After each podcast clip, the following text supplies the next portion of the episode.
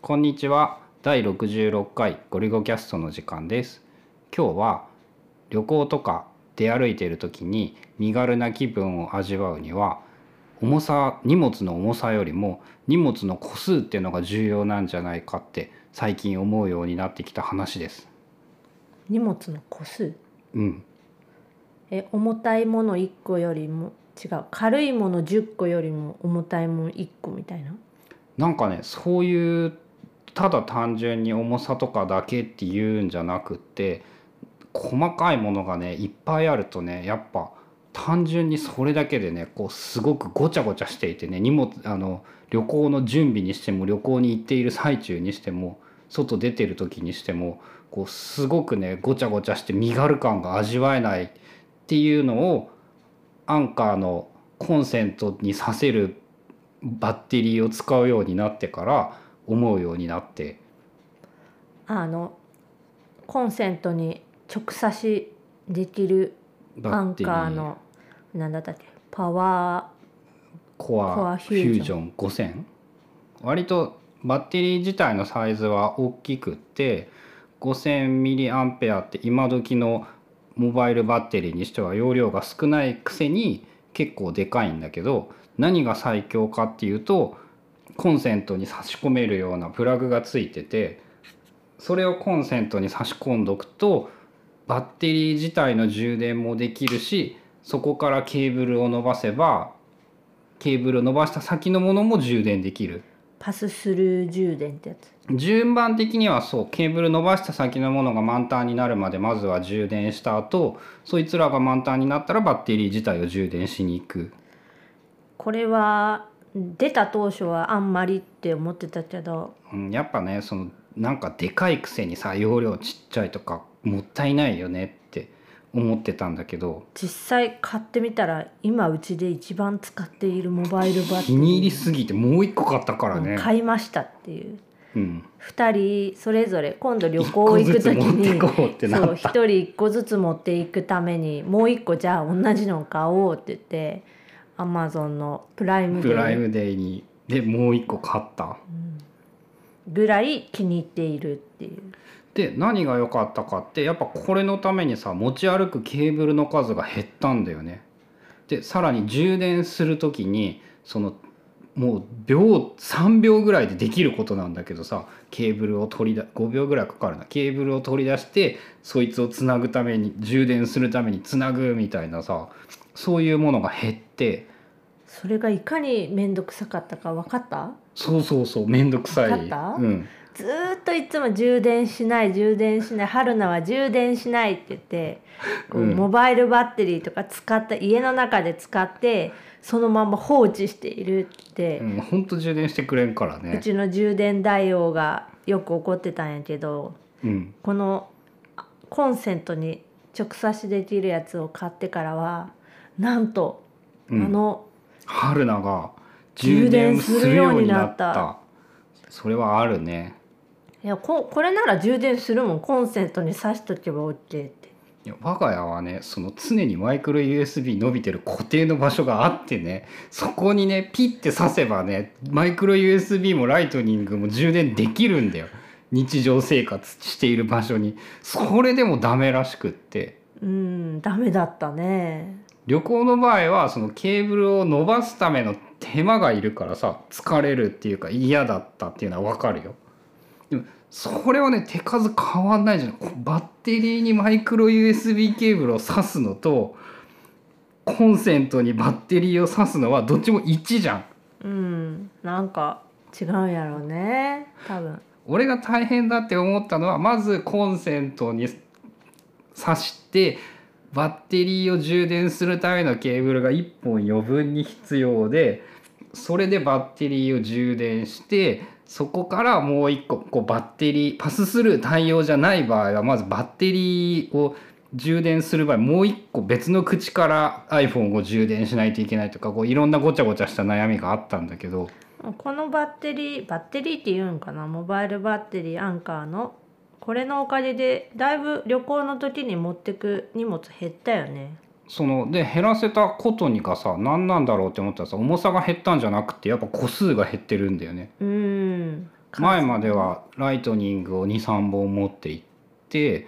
マイクロ USB をなんかもっとたくさん持っていってコンセントに挿すためのそのなんて言うんだっけあれ AC から USB に変換するやつ、うん。その、アうん、ダプター2口とか5口とかいろんなものが必要でそれを持っていってでホテルとか旅行先滞在先でケーブルがこうぐっしゃーっていっぱい伸びていてどこにつないだらいいか、まあ、分からんくはないんだよね。基本これアンカーのパワーコアフュージョン5000とライトニング1本とマイクロ USB を1本各自各自1本ずつ。そう。い持っとけば全部まあ充電できるからモバイルバッテリーも充電でき iPhone も充電でき、まあ、でカメ普段持ちラ歩いてるマイクロ USB で充電する用のアクションカムととかかカメラ類だよね。2個ぐらいが充電できて、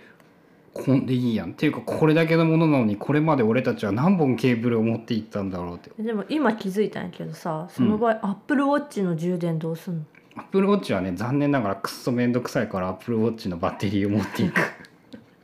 え それどこから出すの？これもう2口しかないやん。でマイクロ USB1 個出せばいいじゃん。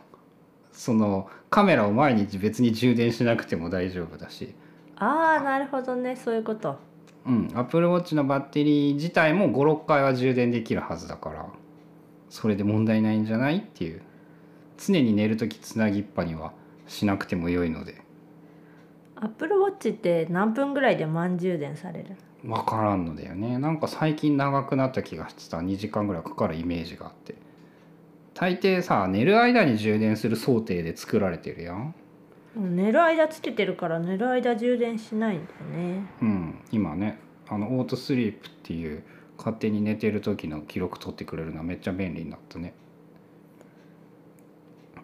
まあ Apple Watch が確かにもうちょっとなんとかなってくれないともう一段階旅行用の荷物を減った気分が味わえないっていうのは旅行のパッキングをしていて思い知ったね。うん、Apple Watch 専用の充電器が必要っていう充電ケーブルっていうの？充電器っていうの？あの丸いペタッとしたあいつを持っていかないといけないっていういけなくはないけどせっかくさパソコン持ち歩くのやめたらさ AC アダプターいらなくてさ iPad なら iPhone と一緒でいいって思ったのにさ まだ Apple Watch っていう敵がいたかっていう。ねもうちょっと。まあでもシリーズ3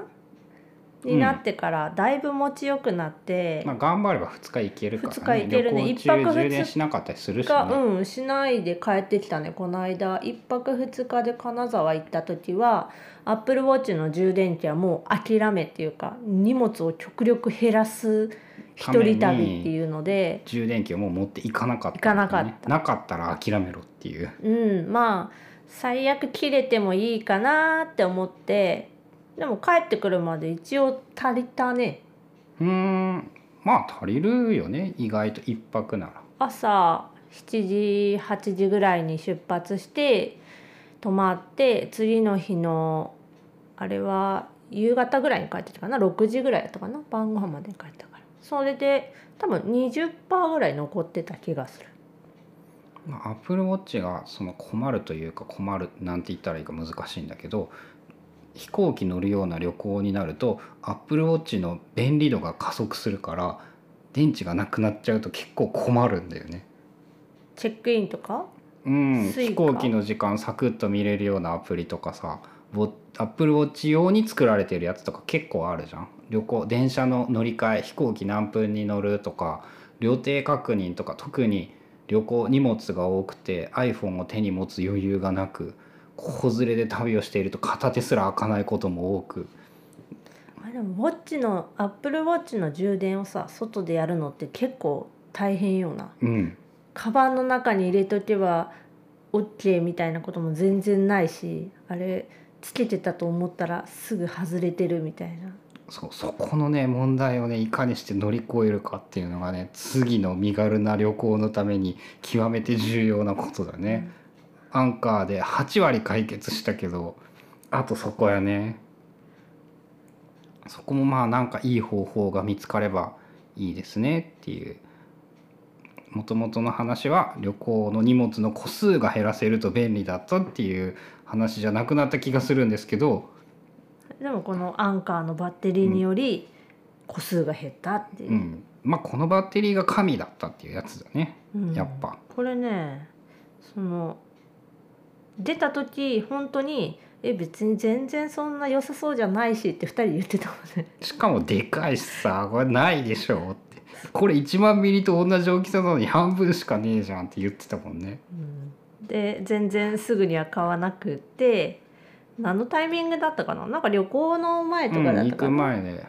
なんかこうモバイルバッテリーを持ってるから買わないっていうことで不便を味わっているのはもったいないって思うようになってこう2 3 0 0 0円でもう一段階快適になるならお金を使うべきなんじゃないかっていうことで買ったんだったかな、まあ、今2,000円ちょい、この前のセールは。うん、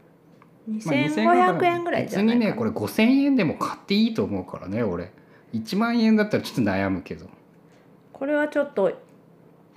どんな人にもおすすめできるんじゃないか。今年買ったものの中でば最強万人に勧められるアイテムだったね。うん、説明ちょっと難しいけどね。うん。ブログとかにも書いてるんで見てみてください